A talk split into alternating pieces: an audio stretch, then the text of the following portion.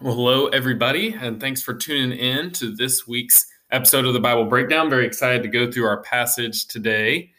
Um, you may notice that I say that pretty much every week. That is because it is true. I am always excited to go through um, these passages to get to open up scripture, talk about it, um, and I always really look forward to it. So, this week we are going to be looking at a story that many of you may be familiar with. We are going to be in Acts 9, and we're going to be talking about the conversion of Saul. So, Saul was a persecutor of the church. He will later, after this encounter, be renamed Paul and will become one of the most important uh, evangelists, missionaries, church planters um, in the New Testament for sure, and all of Christian history. Um, so we're going to get to talk about his story, and really what I want to focus on with his story is kind of a lot of his backstory. What, where was Paul coming from? What kind of mindset was he coming in with? His religious background and things like that, so that we can really, I think, see the miraculous nature of his conversion.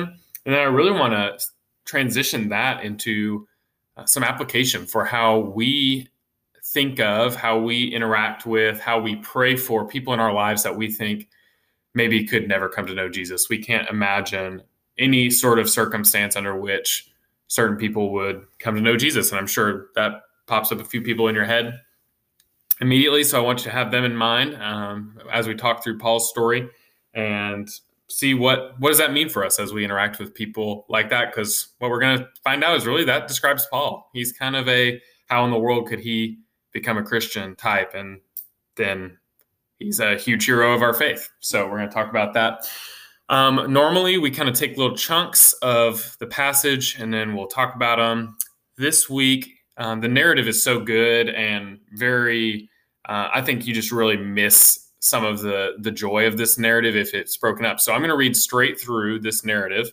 um, and then we're going to talk about it. So it's in Acts nine if you want to follow along, but I'm going to be reading from verses one through 22. It says, "But Saul, still breathing threats and murder against the disciples of the Lord, went to the high priest and asked him for letters to the synagogues at Damascus." So that if he found any belonging to the way, men or women, he might bring them bound to Jerusalem. Now, as he went on his way, he approached Damascus, and suddenly a light from heaven shone around him. And falling to the ground, he heard a voice saying to him, Saul, Saul, why are you persecuting me? And he said, Who are you, Lord? And he said, I am Jesus, whom you are persecuting. But rise and enter the city, and you will be told what you are to do. The men who were traveling with him stood speechless, hearing the voice, but seeing no one. Saul rose from the ground, and although his eyes were opened, he saw nothing. So they led him by the hand and brought him into Damascus. And for three days he was without sight and neither ate nor drank. Now there was a disciple at Damascus named Ananias. The Lord said to him in a vision, Ananias. And he said, Here I am, Lord. And the Lord said to him, Rise and go to the street called Straight, and at the house of Judas look for a man of Tarsus named Saul, for behold, he is praying. And he has seen in a vision a man named Ananias come in and lay his hands on him so that he might regain his sight. But Ananias answered, Lord, I have heard from many about this man, how much evil he has done to your saints at Jerusalem. And here he has authority from the chief priest to bind all who call on your name. But the Lord said to him, Go, for he is a chosen instrument of mine to carry my name before the Gentiles and kings and the children of Israel for I will show him how much he must suffer for the sake of my name. So Ananias departed and entered the house. And laying his hands on him, he said, Brother Saul, the Lord Jesus, who appeared to you on the road by which you came, has sent me so that you may regain your sight and be filled with the Holy Spirit. And immediately something like scales fell from his eyes, and he regained his sight. Then he rose and was baptized, and taking food, he was strengthened. For some days he was with the disciples at Damascus, and immediately he proclaimed Jesus in the synagogue, saying, He is the Son of God. And all who heard him were amazed and said, Is not this the man who made havoc in Jerusalem of those who called upon this name? And has he not come here for this purpose to bring them bound before the chief priests? But Saul increased all the more in strength and confounded the Jews who lived in Damascus by proving that Jesus was the Christ.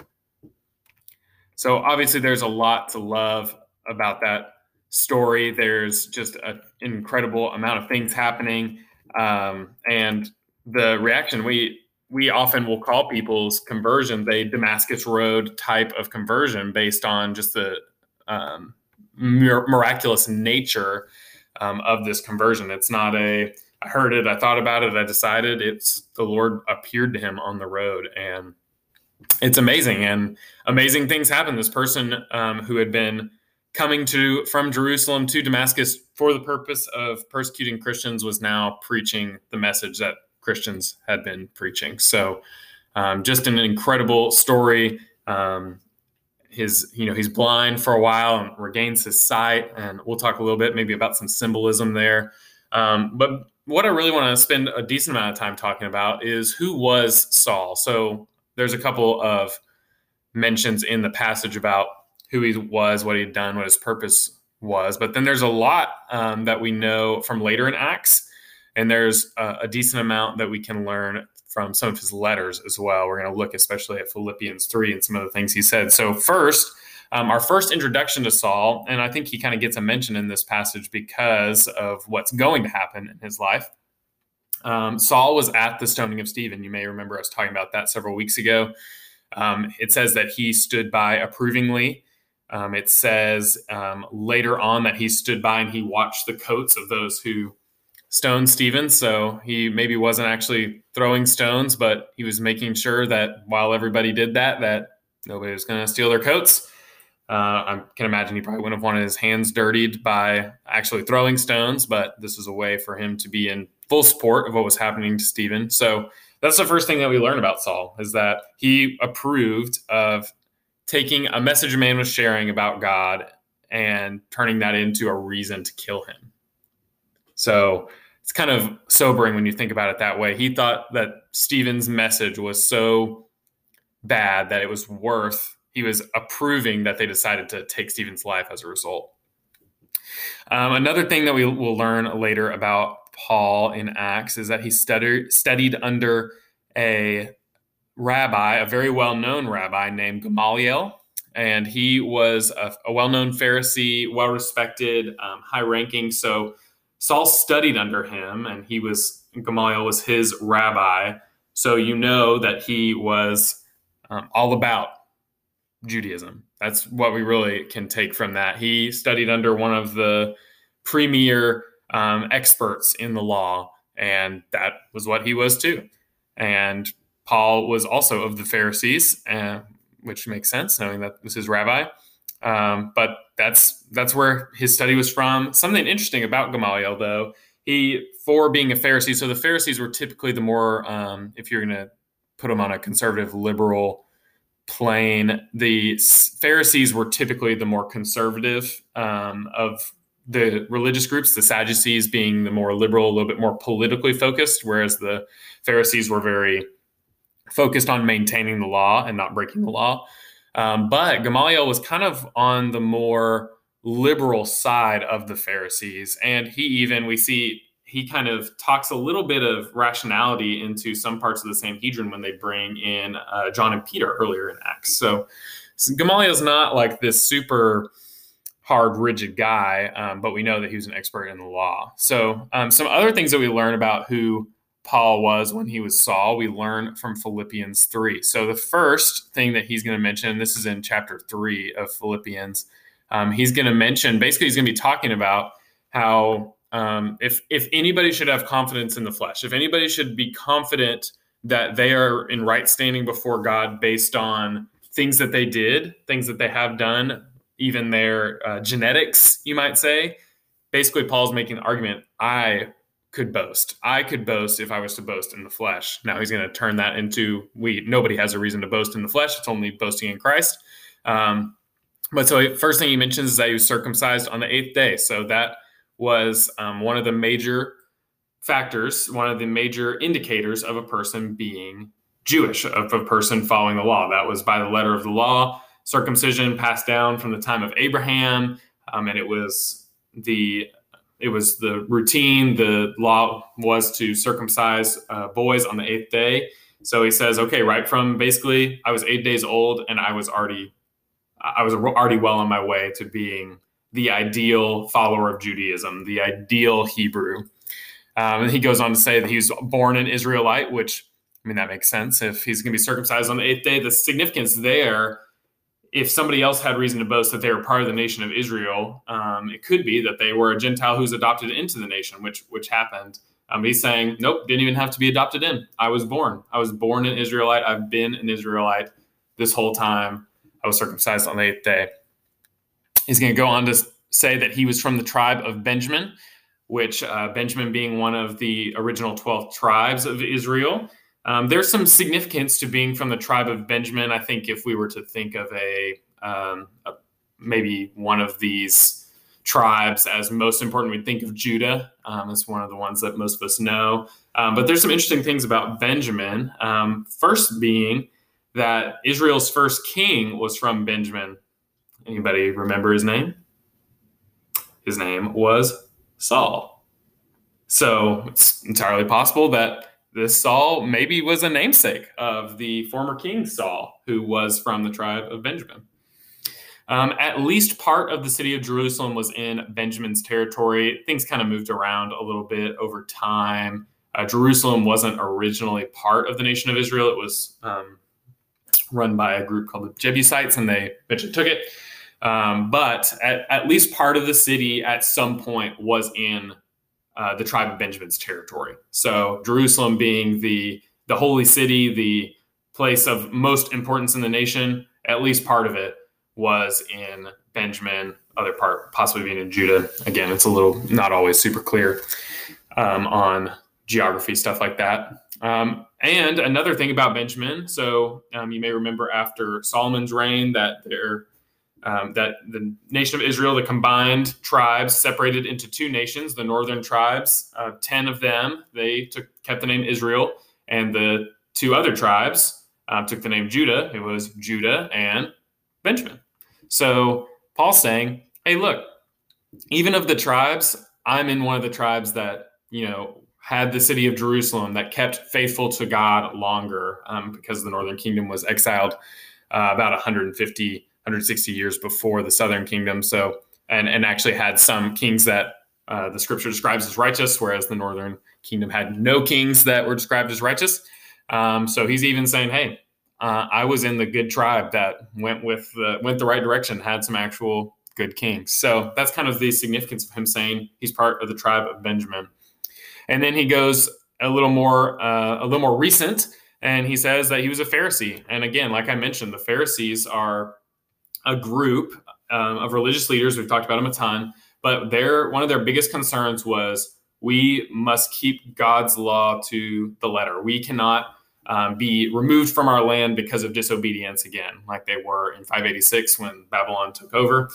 They said, nope, we're going to, in fact, we're going to put some rules around the law so that even if we violate one of these rules, at least we haven't violated the law. So the Pharisees are you know, you would think of them as the premier followers of Judaism because they are so invested in not breaking the law. So he's saying, I'm a Pharisee. Not only was I born right, you know what? I studied under this really important rabbi and I became a Pharisee myself because I was that concerned with following God's law.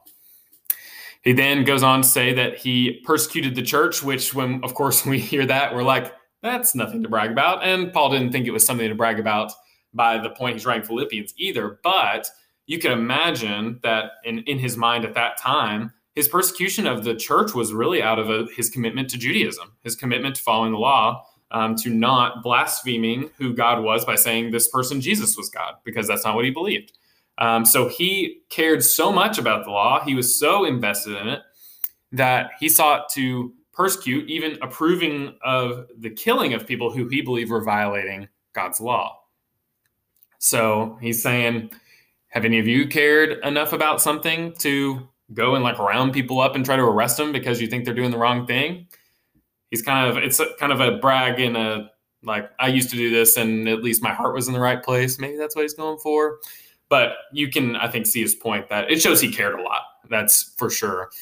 Um, and then he says, as righteousness is related to the law, that no one could find fault. So he's not saying that he was sinless, but basically he was saying, as far as following the law to the best of a person's ability. Nobody could call him out and say, "Oh yeah, Paul doesn't observe the, fa- uh, the feasts. He doesn't observe the Sabbath. He doesn't do the right tithing." He said, "Nope. No one could say that. No one could find fault. As far as my understanding of the law, I did everything perfectly." So he's basically saying he was the chief legalist.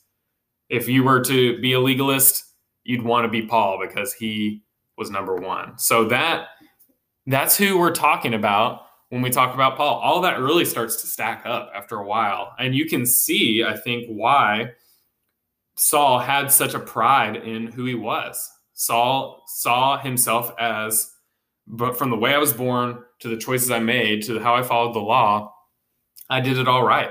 And I showed my zeal for the Lord by persecuting the church. And if you were to rank people that you thought, oh, this person will probably come to, um, you know, have faith in Jesus alone, uh, denounce any righteousness that comes just from the law, um, would denounce his heritage um, in order to follow Christ. Pretty much the absolute last person you would put on that list would be Saul. That's really the moral of this of this little uh, detour we're taking into Philippians three. If you were going to choose anybody to be a gospel driven person to other nations, if you were to think of somebody who had shared Jesus with hundreds, thousands of people, plant churches all over the world for Jesus Christ, you would not think that it was going to be Paul. He's the last person you'd have thought.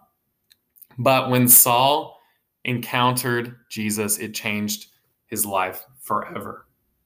He had this moment on the Damascus Road when he was on the way to persecute the church of Jesus, but he met Jesus and it changed everything.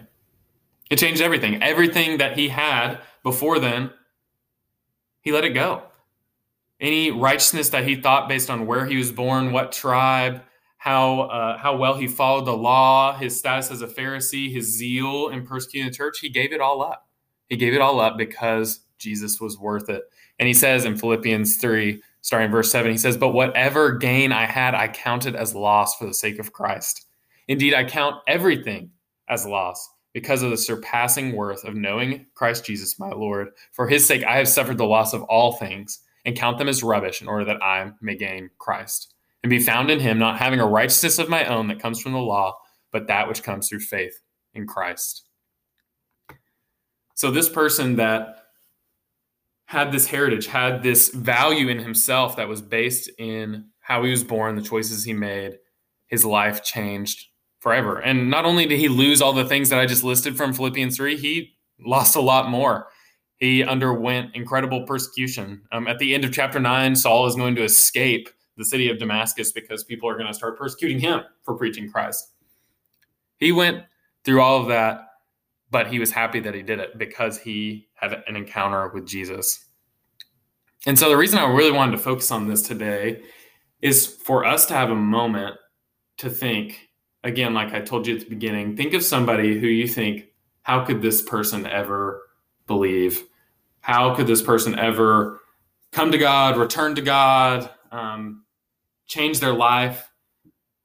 We start to lose hope after a while because we see the we see the disappointments regularly. There's people that maybe we've prayed for for a long time that we still see nothing in, no change, no interest in the gospel, no interest in Jesus.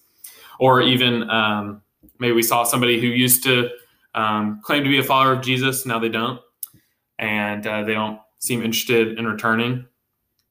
Well, whoever whoever's in your mind right now, I know for me, I can think of like three or four. Um, that person is no more far gone than Saul was. Saul was about as far gone as anyone can get, but he encountered Jesus.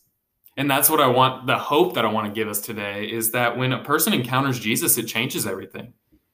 It's not just a, uh, a set of beliefs, it's not just a certain set of morals, it's not um, just a thing that you do on Sundays or whatever night of the week your community group meets um, it's it's a life changing encounter with the God of the universe who has done things on our behalf that we can never fully understand the depth of love and grace that exists in it. And so, if the Lord came to Paul and turned one of his greatest enemies into one one of the greatest missionary and church planners of all time. We can't lose hope. We can't lose hope in thinking and knowing that if the Lord wants to, if Jesus comes to a person, that it can change someone's life. So, whoever that person is that you're thinking of, people that you're thinking of, don't give up praying for them. Don't give up praying that one day they'll have an encounter with Jesus. And it may not be a Damascus road where they immediately change everything about their life that was was bad and start doing everything well. Like that's not I think for most of us, we recognize that's not a normative Christian experience. Uh, often there's just a, a ton of growth that happens and it's a journey. But knowing that that encounter with Jesus changes everything, even if it doesn't change everything right away to its fullest extent, if that makes sense. Um, but don't let's not give up hope. Let's continue to pray that the Lord will lead that person into an encounter with Jesus so that their life can be changed. Nobody has done anything. Nobody is too far gone for the work of Christ. Nobody has done anything that can keep Christ from making a difference, from making a change. And I think Saul is an incredible example of that. Um, I want to tell you all a brief story, um, kind of along these lines, that I experienced personally um, I was talking with this person's mom just this week, but uh, I had a friend in high school. Um, and when we were about a year out of high school, uh, he committed a crime, um, a capital crime, and uh, was arrested and taken to jail and um, was shortly thereafter given a life sentence in prison for something that he had done that um, was terrible. It was deserving of the punishment, and uh, no one could look back on it and say, "Oh yeah, that was not a bad thing to do." It was it was tough. It was it was hard to see somebody that I had known and grown up with for a long time do something this horrible um, to be a capital level crime. Um, but after I talked to his uh, his dad of a couple weeks after the arrest and everything, and he told me that um, when his son um, went to prison, that he said for the first time in his life, he actually felt like he needed God, that he needed forgiveness. And right there in the prison cell, he accepted Jesus for the very first time in his life. And now he's been in prison for uh, about eight years, about eight years. Um, and he has life with no parole. So that's going to be where he is. And while again, I w- would never say that what he did was worth it. Our sin is never worth it. Um, our sin is never like, oh, it's a good thing that sin happened so that this could happen. That's that's not it. It's more a, a moment to reflect on the grace of God to say, even though this sin happened, God made something good out of it. Um, even though I hate that he has to be in prison for his whole life, um, I am so happy that he knows Jesus for the first time um, and that he hadn't before. And a life in prison is worth an eternity with Jesus. And um, it's unfortunate that it came to that um, being necessary. But not only that, not only so not only for him personally, but um, through the sharing of his story, dozens of people have also come to Christ after hearing his story of growing up um, as a pastor's kid. Actually, um, he grew up. His dad was a pastor. He was a pastor's kid, and dozens of people since hearing his story of how even in the midst of utter darkness that Jesus, he encountered Jesus in this jail cell. That story has spoken to a lot of people. The Lord has used that story in a lot of people's lives. And it's just a recognition of this was kind of one of those people in my life. Even though he grew up a pastor's kid, I kind of knew maybe his life. He was a person in my life. I was like, it's really hard to imagine this person ever surrendering their life to Jesus and trying to make a difference for the kingdom. Um, but I doubted a person's encounter with Jesus, I doubted what the Lord is capable of. And he's capable of great things. And to give this person an ongoing ministry in a in a place that maybe you or I could never visit in the same way. We could, you know, visit a prison, but it would never be the same as talking to someone who lives the life with you. And recognizing God's providence in that, even in the midst of of sin and a terrible situation. And that's not so different from the story of Saul here that it's just a a bunch of things that we wouldn't have wanted for Saul in his life, for him to be uh, a legalist, for him to persecute those who believed in Jesus, for him to approve of the death of those who believed in Jesus. We would never want those things and never think those things are good. but God in his grace was able to turn that zeal for the law and for the wrong things and he was able to turn that zeal into zeal for the gospel. And that planted churches all over the world and resulted in letters that we hold dear for our Christian faith as we try to walk more closely with Jesus. So we can't give up hope, even in the face of a seemingly hopeless situation with a person, or even in our own lives. I think sometimes we can feel we can feel hopeless in our own lives that how am I going to change? How am I going to get better? How am I going to get over this habitual sin? How am I going to get over this habitual struggle? We just have to know and we have to trust. We have to have faith. And honestly, we we can't live life without hope. And that our hope is that an encounter with Jesus uh, doesn't leave us the same way, and that an encounter with Jesus can happen to anyone, anywhere, through any circumstances, um, and He will go to great lengths uh, in order to bring those to Himself. So, um, I hope that as you reflect on this story again, a, for a lot of us, a pretty well known story. I hope that it'll give us just a new resolve that the Lord is working and He's working in ways we don't understand, and He's called us to share his gospel, to share with, uh, to pray for others, um, to serve uh, in our local body. And I just want us to go with a renewed vigor that those things are worth it and the Lord's using those things, but ultimately that we can rest in the fact that he's working. And regardless of the human elements, that uh, there's a supernatural God who's working in the hearts of everyone.